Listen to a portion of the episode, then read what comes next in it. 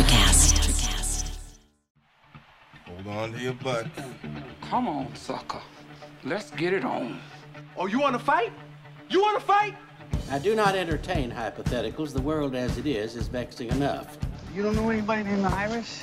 I don't know nobody named Iris. Can I have a piece of toast? I don't give a damn what you think you are entitled to.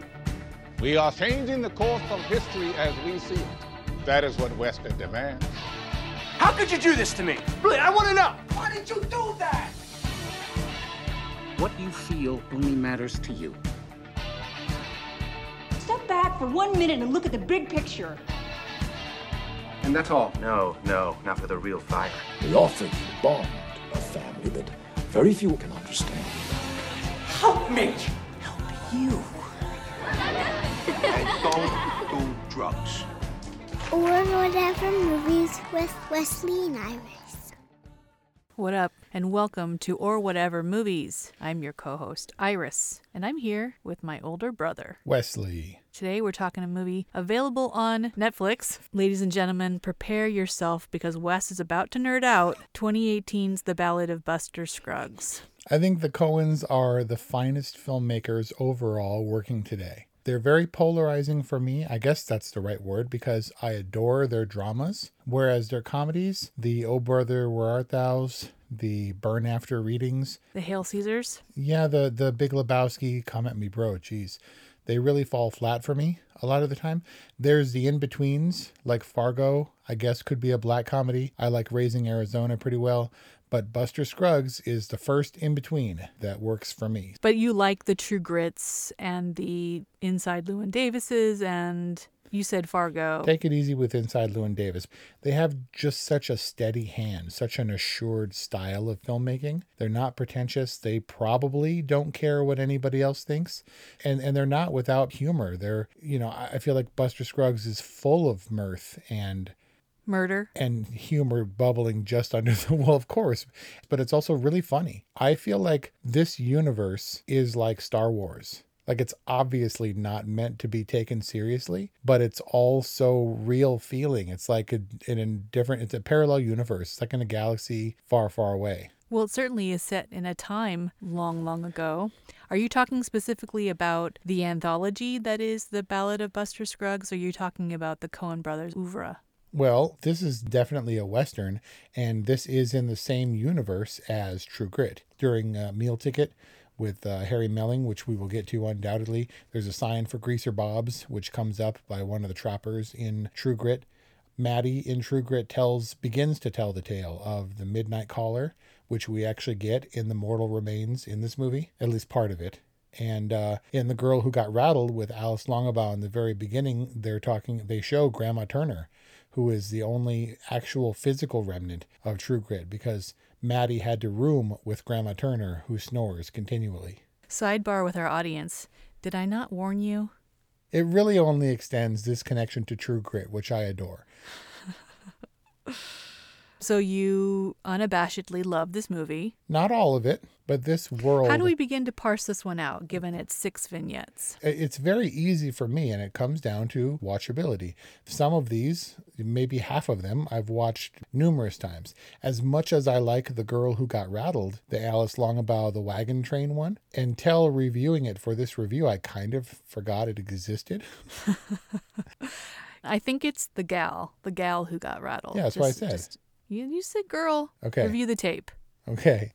Full confession right up front. I've watched The Mortal Remains no less than six times. Still have no clue what that's about. I have my ideas, but let's start with my favorite of the vignettes. How about that? Okay. Uh, you want to take a guess? I'm probably going in general with All Gold Canyon. Ooh, interesting. Or the obvious one would be Near Algodones, which is probably my favorite. Interesting too, but wrong. Really? Number three, meal ticket.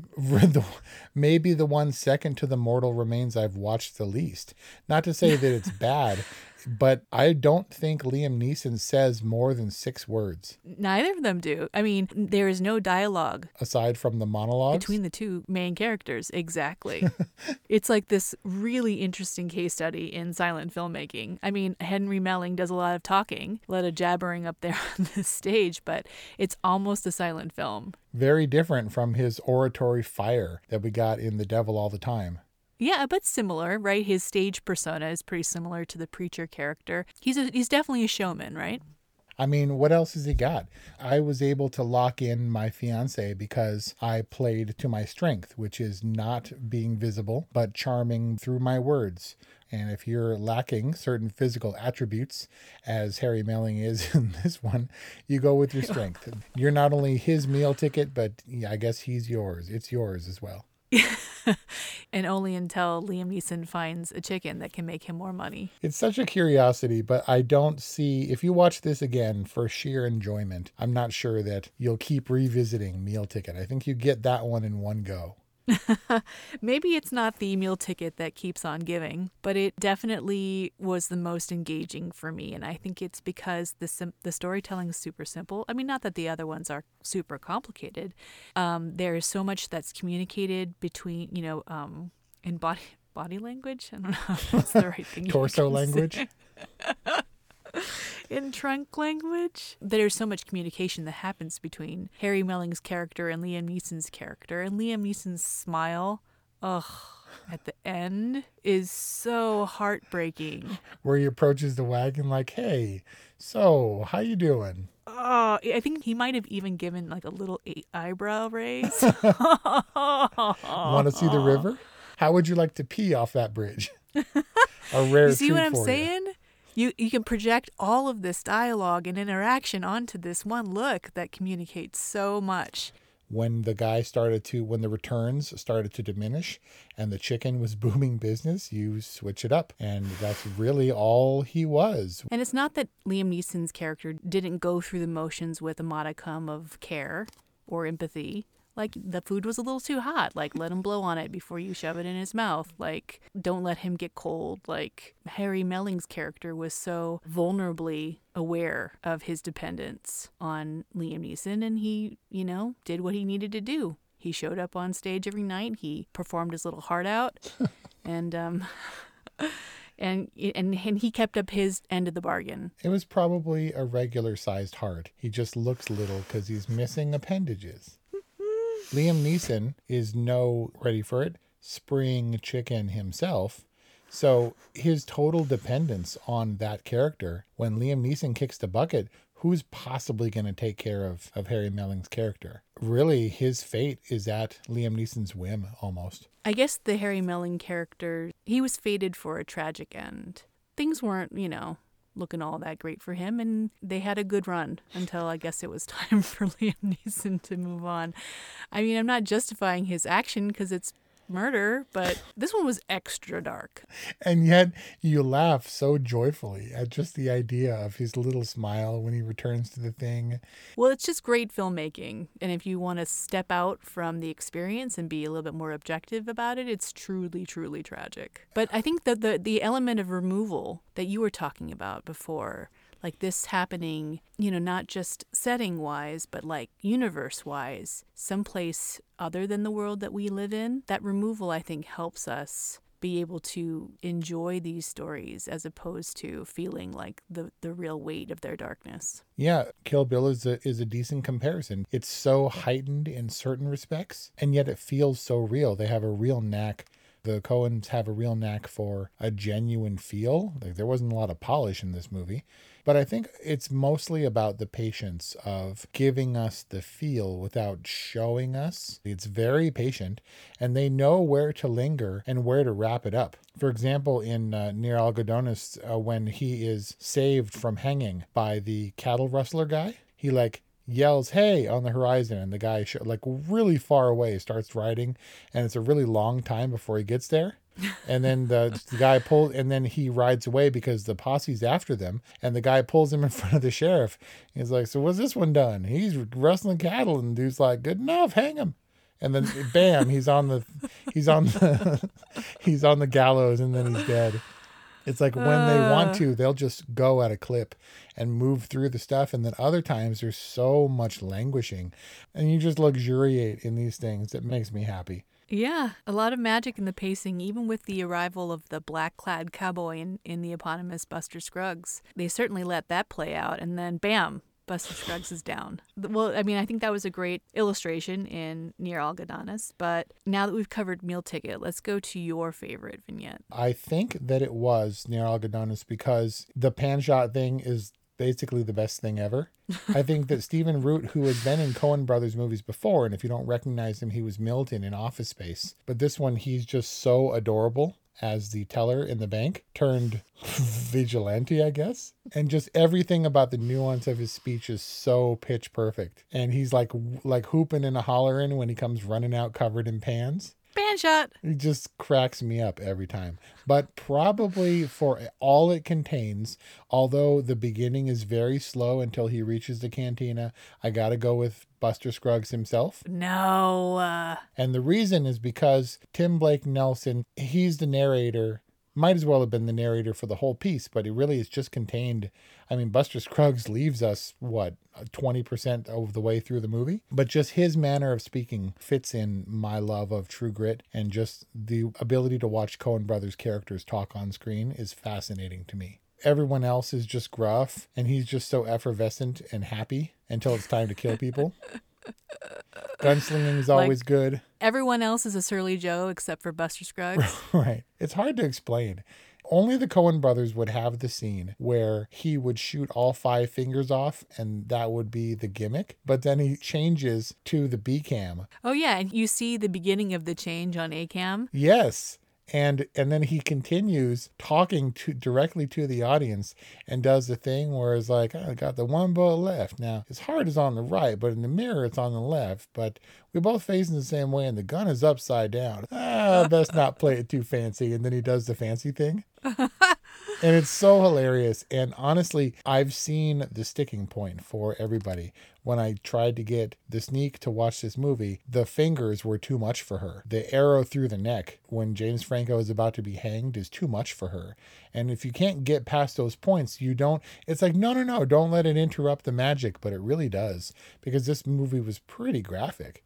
I mean, featured or implied murder or dead bodies across the board. At least you got to get on board, otherwise the magic's not going to come through. And we talk about the patience and letting things play for a long time. The poor prospector is shot in the back, and then the dude sits down and like rolls a cigarette and just waits and watches the blood spread across his back. It's like five minutes of him rolling a cigarette and thinking about life as he watches the dude whose claim he just jumped. Is he waiting to be assured that he's dead, or is he just having a cigarette after his murder sex? Well, he shoots him once and then watches him. He holds the gun on him for a long time and then sits down, deliberately puts the gun near at hand, like, okay, if I need this gun, it's right here. And then he rolls himself a cigarette and he sits and watches to make sure the guy is dead. Now, I don't know if that's because the noise, he's afraid it would draw somebody else, or if he didn't want to waste that second bullet because it would that was his downfall. Because once Tom Waits, who's the guy who played the prospector,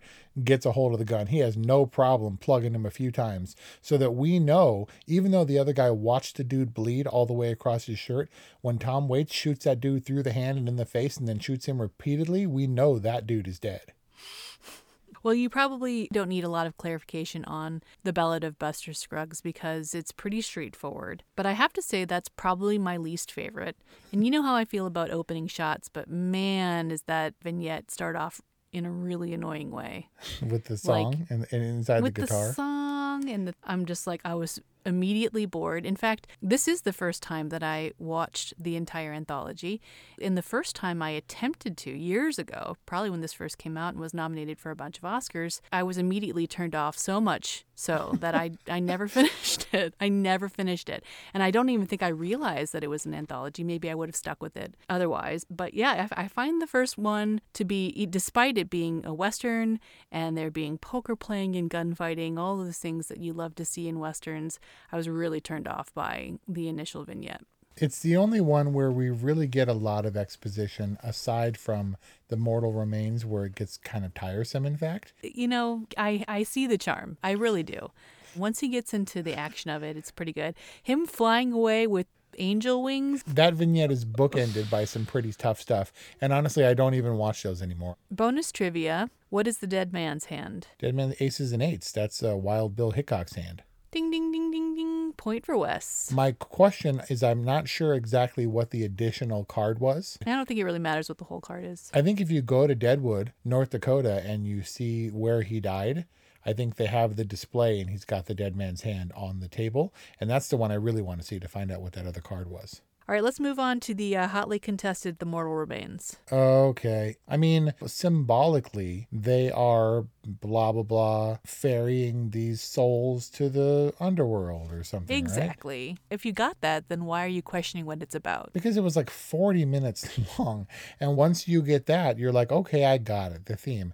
And beyond that, did it have to be quite so long? Did it have to have so many sad ditties without musical accompaniment? The story about the two kinds of people, the up upright and the sinners, and her living with her daughter and her daughter's husband, and and Saul Rubinek, who was a joyful appearance, saying maybe you know they don't actually love you the way that you think, and what was all that for? Especially what was all that as a capper for this long movie of other better vignettes? I think that The Mortal Remains is like one long joke to a not terribly funny punchline. It's like, so what happens when you get a Frenchman and a Scotsman and an Englishman and a Fur trapper and an uptight Christian and a fur trapper in a coach to hell? And the punchline is, uh, I'm not really sure, but they didn't get their luggage off the top of that coach when they arrived. the beauty of Buster Scruggs, because someone had asked the Coens, there was some speculation that it was going to be the Coen Brothers TV show. And then they were like, oh, let's just do the Mulholland Drive thing and let's put it into a movie. They assert they were always individually written stories that they had developed over 20 years and put into a movie. It had never intended to be all tied together into one big story. And so, for that reason, I can say I watched The Mortal Remains carefully for this review, but really haven't watched it in a lo- in quite a long time. Whereas I regularly revisit about half of this movie because they're so contained. It's definitely contained narrative wise and definitely connected thematically. And for a pretty long feature, it's it's good because you can break it up without there being a real, you know, discontinuation of the story. I watched this over the course of two nights because it was kind of a slog for me. I mean, I could see the joy for watching them individually, but um, by the time I got to the Mortal Remains, I was pretty, my patience was pretty much tested. Well, that wasn't going to help at all. The Mortal Remains piece? Yeah, having that be like you look and there's like an, another 40 minutes or something to go in the movie and it's the and it's the Mortal Remains, man. Uh, all right, so we still got Near Algodones in earnest, All Gold Canyon, and the gal who got rattled. The gal who got rattled, I was actually really surprised how much that one held up because I literally forgot about it. But that one was probably one of the most complicated to film. They were continually in a real wagon train. They built 14 custom wagons and they rolled those stupid things across the prairie. The continuity must have been a nightmare and they spent all that time out in the sticks to tell a strangely simple story that could have been largely contained in a wagon circle on a on a soundstage. They just keep wagon training. they just keep wagon training. All the trouble taken of demonstrating her brother's death, setting it up at the table beforehand, it all could have been like that. They could have been in a wagon circle where her, she's mourning the death of her brother, which happened off screen, and she's complaining to anybody who will listen about her employee who is asking for it is a very high wage or something. yeah. Mr. Arthur keeps on keeps on repeating that it's it's so funny. But they didn't have to do it quite so committedly as they did. And for that I appreciated it. Yeah, likewise I didn't I appreciated that they didn't skimp on the exposition, right? Everything is very well set up. Her brother she doesn't simply refer to her brother as a bad businessman. He demonstrates it himself at the dinner table. And she doesn't have to get into the whole business of, of President Pierce because President Pierce is established and people are annoyed and he ultimately leads to her her downfall, which isn't too overshadowed but is perfectly set up.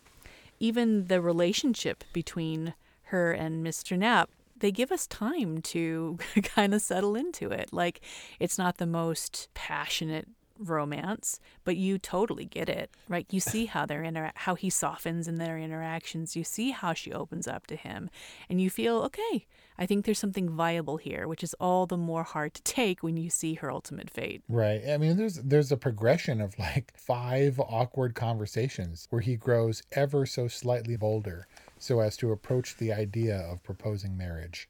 Not to mention the final time where he's like, you know, there's more than one way to skin a cat, and uh, if this doesn't work for you, Ready to let her off the hook. yeah, What a good Billy Knapp he is. And for that reason, I think The Gal Who Got Rattled is the saddest vignette. It's horrible that Harry Melling gets tossed off a bridge. Buster meets his fate, but we, we know he'll find he'll be fine because he traded his spurs for wings. Uh, James Franco got to see a pretty girl before he got the noose, and the mortal remains. Who knows what happens?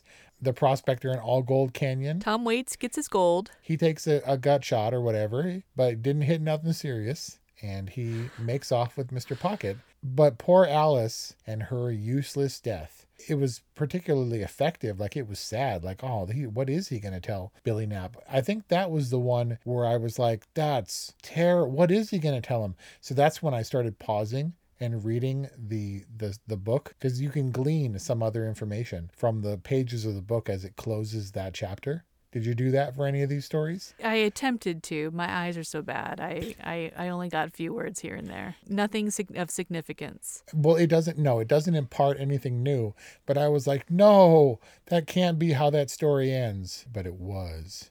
She could have escaped. There's no reason. This is like a Titanic level problem. Like, there's no reason that Mr. Arthur couldn't have put her on the moment he saw the native. He, sh- he should have put her back on her horse. I don't even know if she was off at that point, and sent her running back to the wagon train. They weren't that far. She didn't have to wait in the gully for the battle to ensue. Like, Jack should have gotten on the door with Kate. They even myth busted that one. Do you know that? No.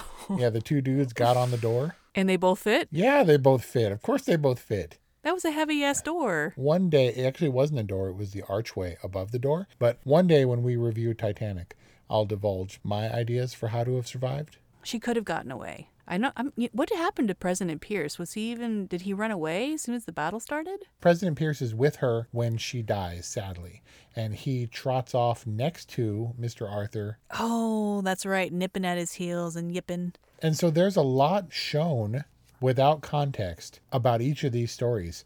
The the opening of Near Algodones is Stephen Root yelling pan shot covered in pans with a rifle. And the gal who got rattled shows Mr. Arthur post Alice's death walking back to the wagon train with President Pierce trotting alongside him. They're loosely interconnected vignettes, and I don't think there's a larger message to the movie. I think it's the Coen brothers noodling around in a world that they love with such a steady and assured hand that I love it also. And I can forgive the dare I say, crappier bits of this long ass movie because I just don't often watch those crappier bits because they're contained in their crappy individual narratives.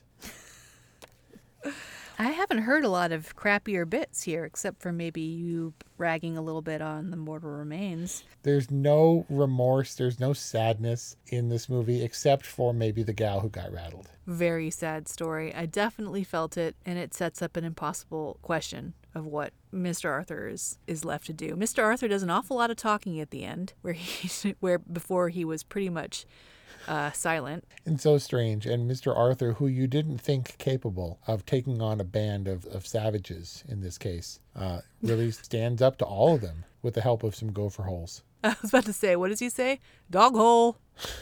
All right, so can we wrap it up with Near Algodones and All Gold Canyon? I just like the setup of the methodical.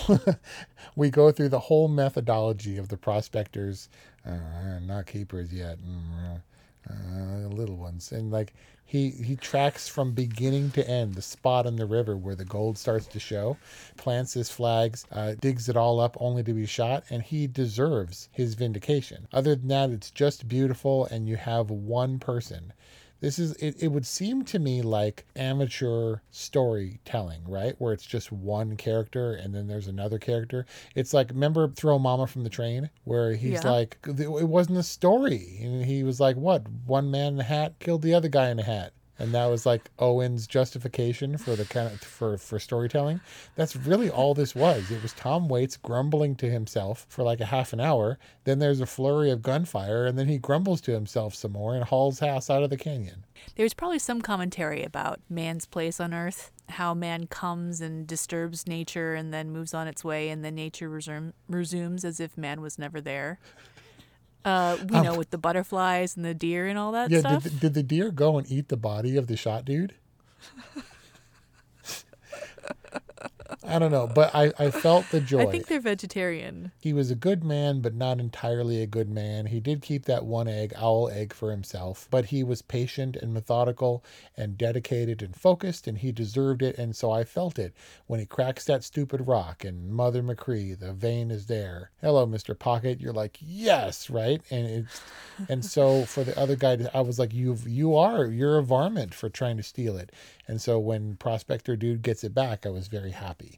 And that's really it. And it's beautiful. It was shot near Telluride, and uh, it's it seems otherworldly in its pristine valleyness, but that place really exists in Colorado, and that's all I have to say about that. So freaking gorgeous. And I, I guess it's interesting to understand Prospector's methodology, but was it accurate? I mean, don't you mind for gold and like mountainsides? No clue, but no, I know there was a lot of it in the stream. A lot of the, the panning for gold was definitely a thing. And this is the first time I've seen it done to where I'm not sure if it's accurate, but used to an effect where I was like, oh, that makes sense. Yeah, on a logical level, you triangulate on a source. Like that makes sense. But I'm not sh- just No, no, just to no clarify, clue. I'm not sure how accurate that might be. Yeah. So we talked about Near Algodones, but that similarly sounds pretty. I mean, maybe there was some commentary about the futility of life and the absurdity of justice, but ultimately a pretty straightforward, simple story. it is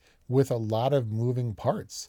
That has the bank robbery and the pan dude and the hanging scene and the Indian fight and the other dude and the ultimate hanging scene. Like that movie moves around almost more than any of the other ones for an extremely simple story. I love it unreservedly for the Stephen Root character, who is the most pitch perfect character in this entire movie, better than Buster Scruggs, in my opinion. And Tim Blake Nelson has been around a long time, and he's a great Buster Scruggs, maybe the perfect Buster Scruggs, but he doesn't hold a candle to the comedic stylings of Stephen Root as the banker. And that's what Buster Scruggs has become. It's become me revisiting this strange amalgamation of tales and just relishing in rewinding over and over again the moments that I find joyful. Thematically consistent, tonally probably a masterwork.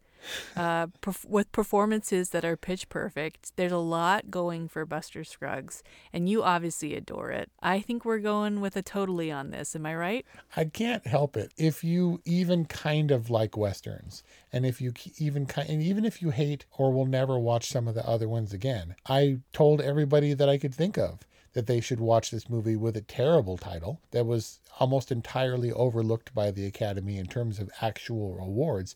It was nominated for a few things, but Coen brothers are used to higher profile movies, and I think this one fell under the radar a lot like Inside Llewyn Davis. I think this will be one of the forgotten ones that I love that it's on the streaming platform. It will never not be on Netflix, so I will never not be able to go to my favorite parts and watch them with ease. Yeah, definitely not one of their more commercial films. I think available only for a limited time in a limited theatrical release, but available eternally on on Netflix. I liked seeing the Coen brothers just do something that they love. Yep, and it shows. And that is totally in their wheelhouse, right? And yeah, probably for little other motivation. I mean, I'm sure there was some monetary motivation, but this is them, I feel like, playing in the sandbox of their art. Like I said, not pretentious. They literally, someone asked him, like, you know, were there other stories? You choose to do this? Why did you choose to do this one? And the Coens are like, oh, we like, uh, you know, cowboy movies and we like singing cowboys. So we decided to make a singing cowboy movie.